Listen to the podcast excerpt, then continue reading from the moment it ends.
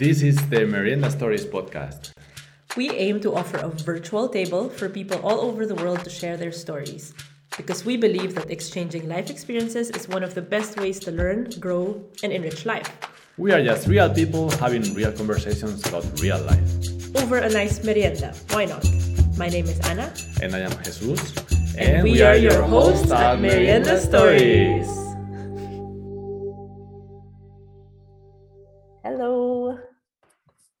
Hello.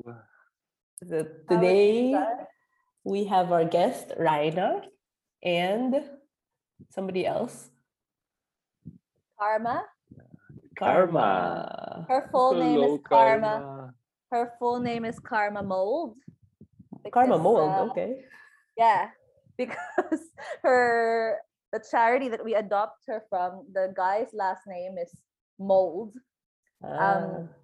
So when we go to the vet, the first time we went to the vet, um, they said, uh, Karma Mold, the owner of Karma Mold. And I said, that's so appropriate because when we got her, she looked so moldy and gross. I was like, yeah, that's that's her name. So we call her Karma Mold. nice. Hello, Karma Mold. So we invited Raina today because if you guys recall, we had a Merienda Stories Christmas challenge. And one of the challenges was to share with us something that you are very passionate about or something that you truly believe in. And Raina hmm. actually submitted two. So um, so we're super yeah thankful that she participated in that. And we wanted to hear a little bit more about the two advocacies that she shared about because um, they're very, very interesting. They're quite different, but um, there's mm-hmm. two that she is passionate about. So we wanted to hear a little bit about it. So maybe Raina, we can start with that. So tell us about the advocacies that you believe in and why you feel strongly about those causes and how you support these causes. Uh, because it was Christmas and it was a Christmas challenge, I remember that a lot of mm-hmm. people um, gift pets to their family members. Mm. That's a big thing all around the world of that and a lot of people actually get a dog without thinking mm. about the future needs of the dog. And so a lot of dogs particularly staffies which karma is she's an american staffy they're the most uh, popular breed in shelters at the moment and in rescues. Mm. so there are a lot of dogs that need homes. So and we've had experience uh, fostering karma. So we're her foster parents. We haven't adopted her. Oh okay. Yeah so that's yeah so it would be great if people just just raising awareness on the fact that there are heaps of dogs that need homes and it's actually a really great experience to be involved in dog rescue whether you foster or you adopt so there are two pathways yeah. you can kind of do yeah. and so the the situation is that uh, people um, buy pets as i mean buy dogs as pets and eventually they kind of stop wanting to take care of them and give them up to a shelter is that how it goes yeah my understanding is there's like different cases some of them are that uh, they buy mm-hmm. the they buy a dog and then they don't realize particularly like they don't research the breed yeah. so certain breeds like um, we have we have we know some people who might have um, what do you call it, border collies let's say. Mm-hmm. they need a lot of space to run around. They need a certain lifestyle like you have to have a certain lifestyle to take care of them. Mm-hmm. luckily as you can see karma just sleeps all the time. So she matches my lifestyle to be honest. Um, but that's one. Then the other one is there are dogs used for breeding. So a lot of breeders buy expensive dogs but don't take care of them because they're, they're just used for breeding not for any other purpose. Um, so a lot of and they breed them illegally. So usually, if you're a dog breeder, you need to be registered with, um, you know, uh, I'm not sure what, but some sort of organization to say you take care of your dog. So they monitor the standards. But a lot of people don't. So we believe that Karma was actually a breeding dog. Mm. Um, and illegally uh, we call it backyard breeding so they just kind of buy a lot of dogs and then breed them over and over and over so mm.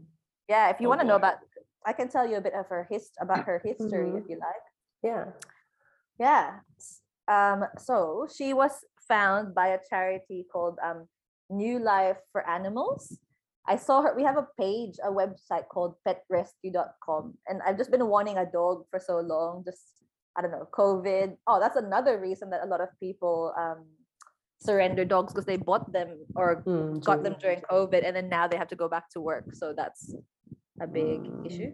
Um, Hmm, so it's really unfortunate. I think it's a really good idea to like foster first, so you know if that's the dog for you. Because usually, if you like, if we because we're fostering her, if we decide to adopt her, we have priority. It's very competitive to adopt a dog.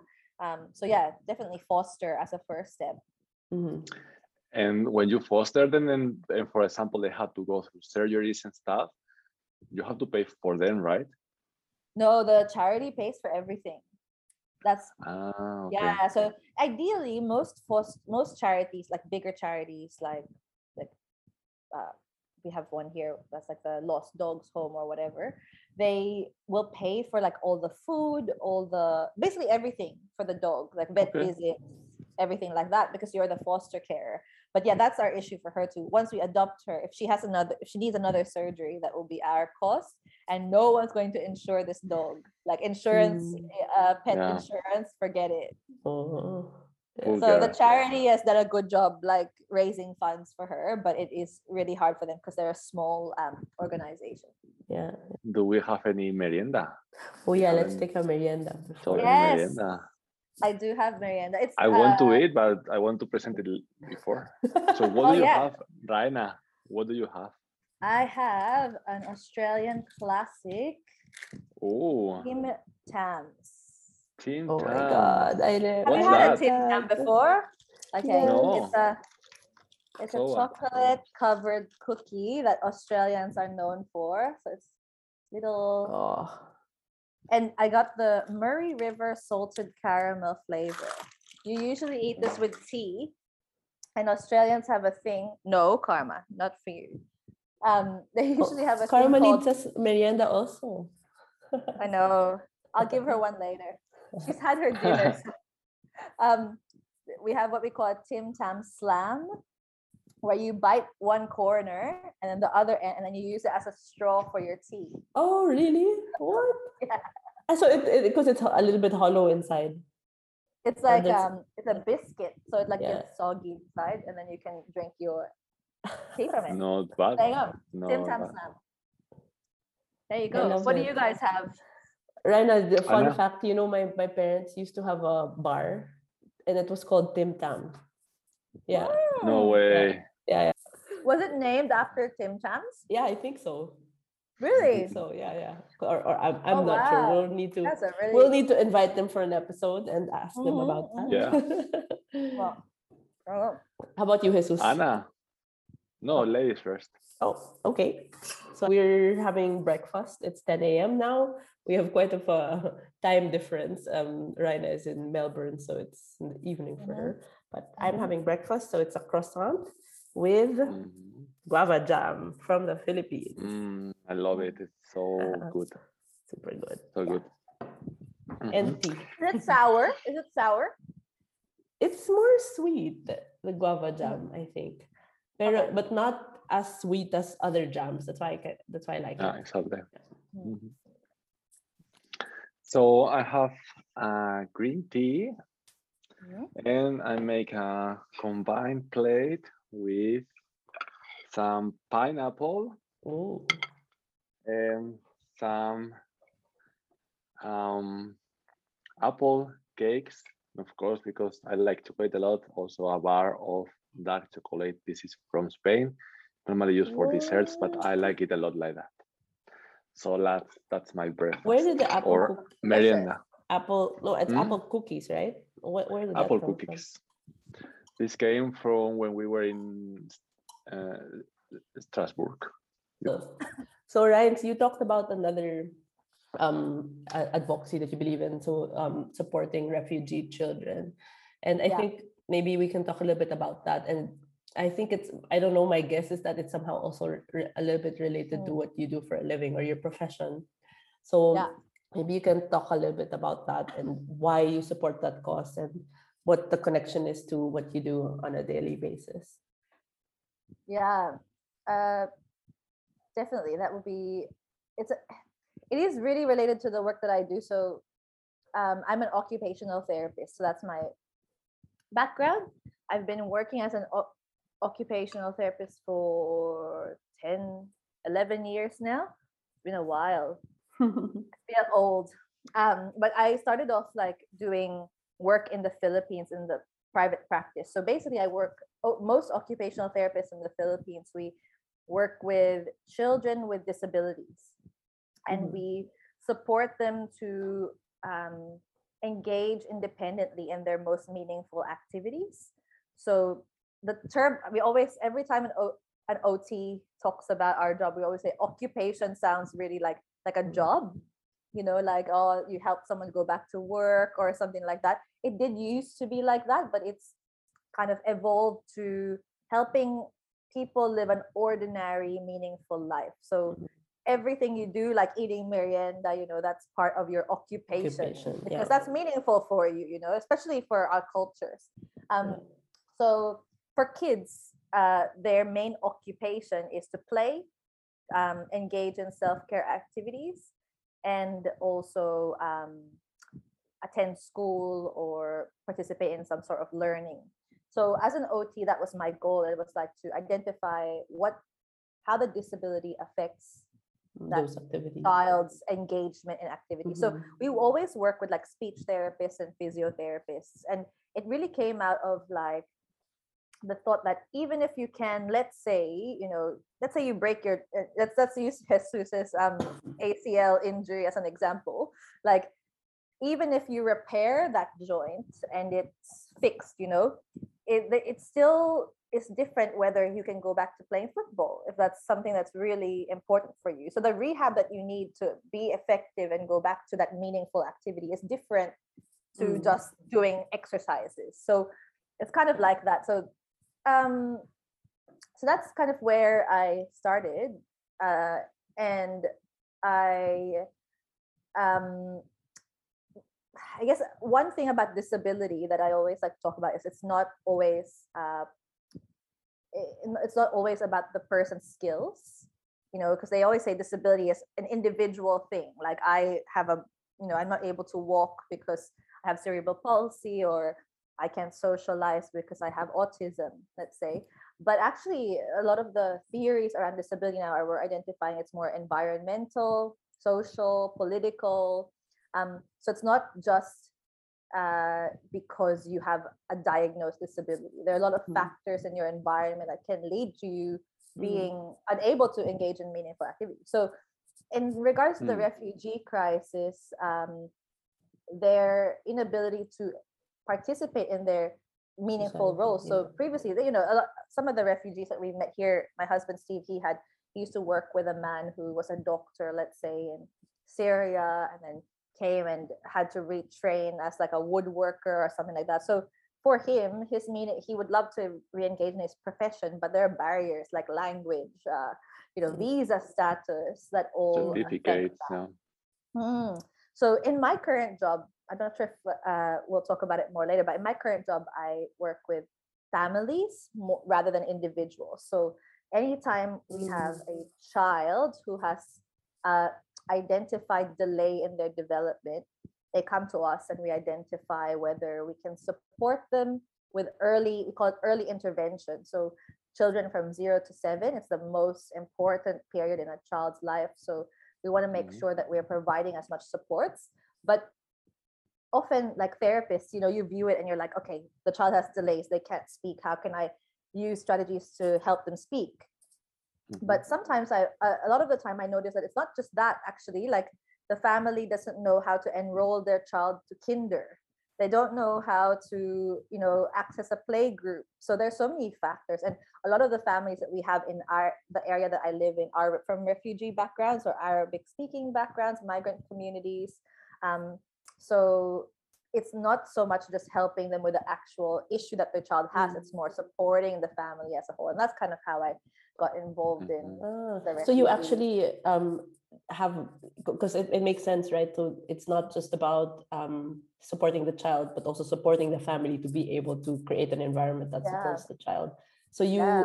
engage actually in the with the parents with the siblings and yeah help with that oh. yeah it's because at the end at the end, I think the most important is that the a family learns to support the child, right? Yeah. Because you will be gone at some point, and the family is the one who is with the child the whole time.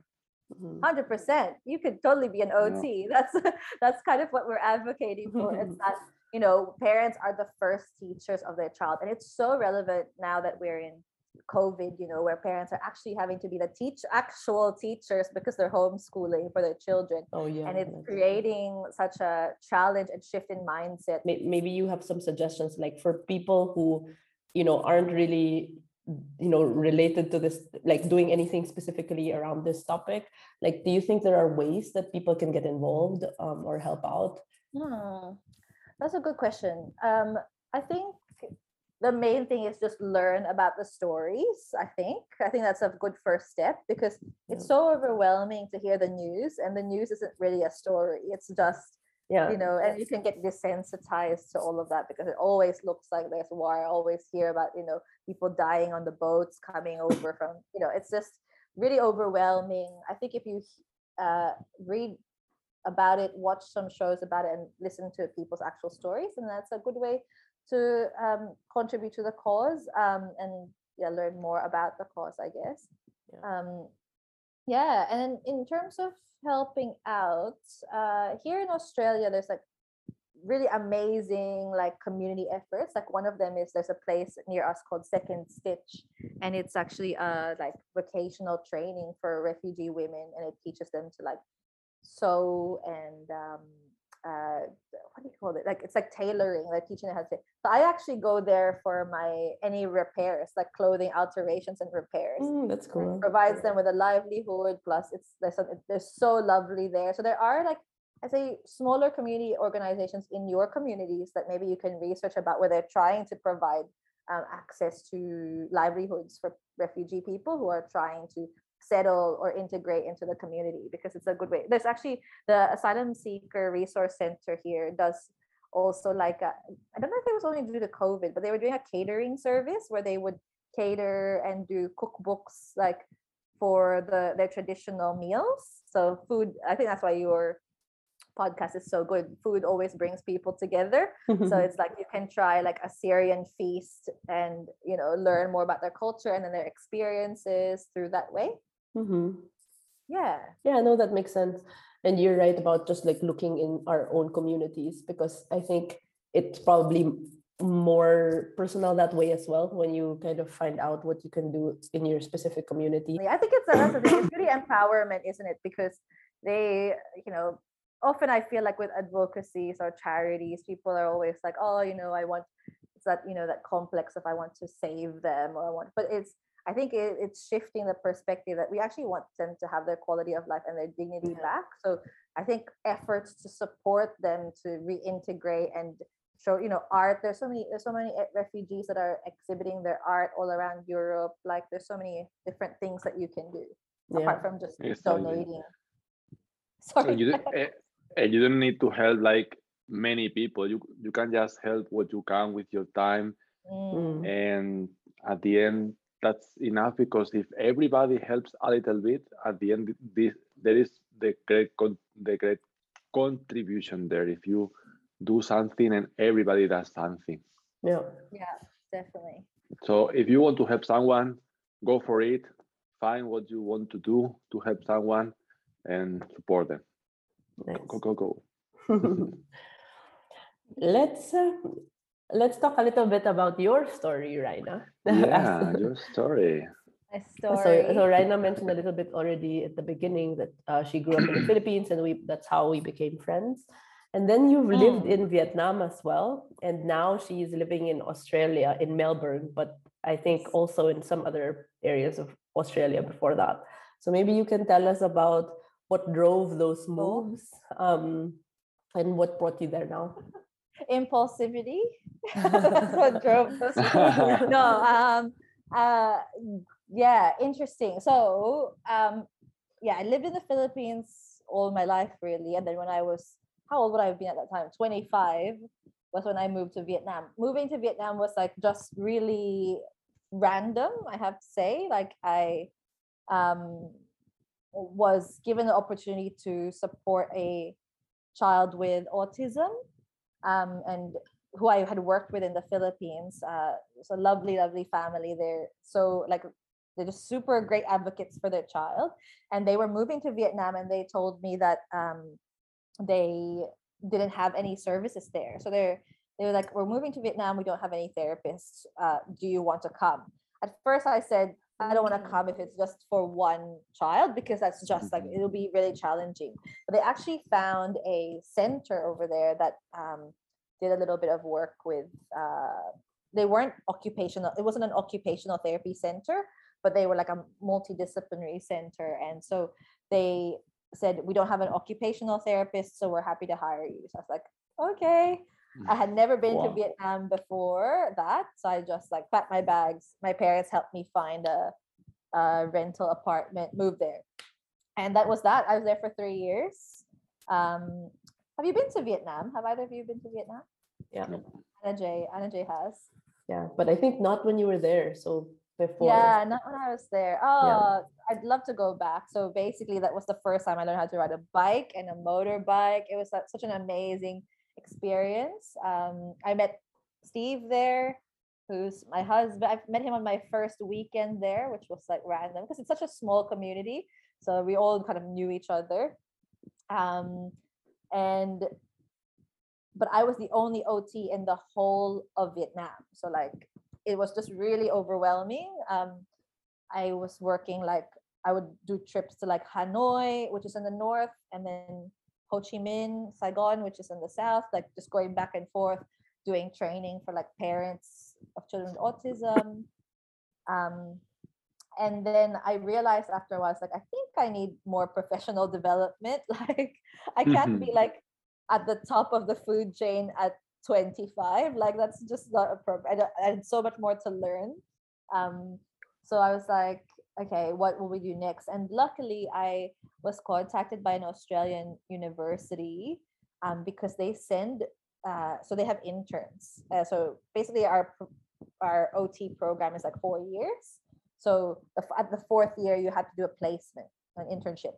Mm-hmm. And uh, that Australian university um, sends their students to Vietnam, uh, a hospital in Vietnam, public hospital in Vietnam, as their last placement for the year.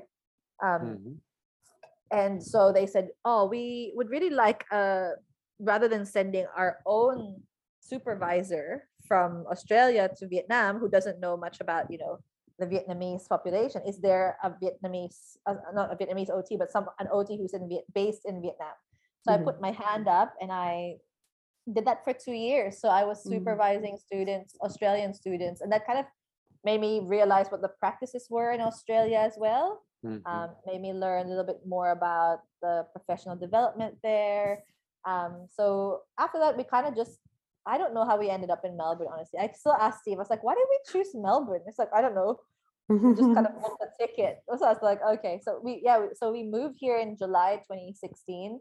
Freezing cold. Did not expect that. It's like yeah. Melbourne's in the south, um, and it was like single digits and we had just come from Vietnam. Like it was not nice. Like I thought Australia was supposed to be like beaches and sunny, and then it was supposed to be really nice.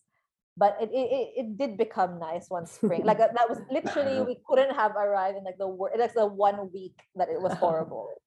so that was our first impression of Australia, and then um, when did you move to um, Germany, Ana? Did we I moved to Austria in Austria. 2014 and yeah. then 16 to Germany.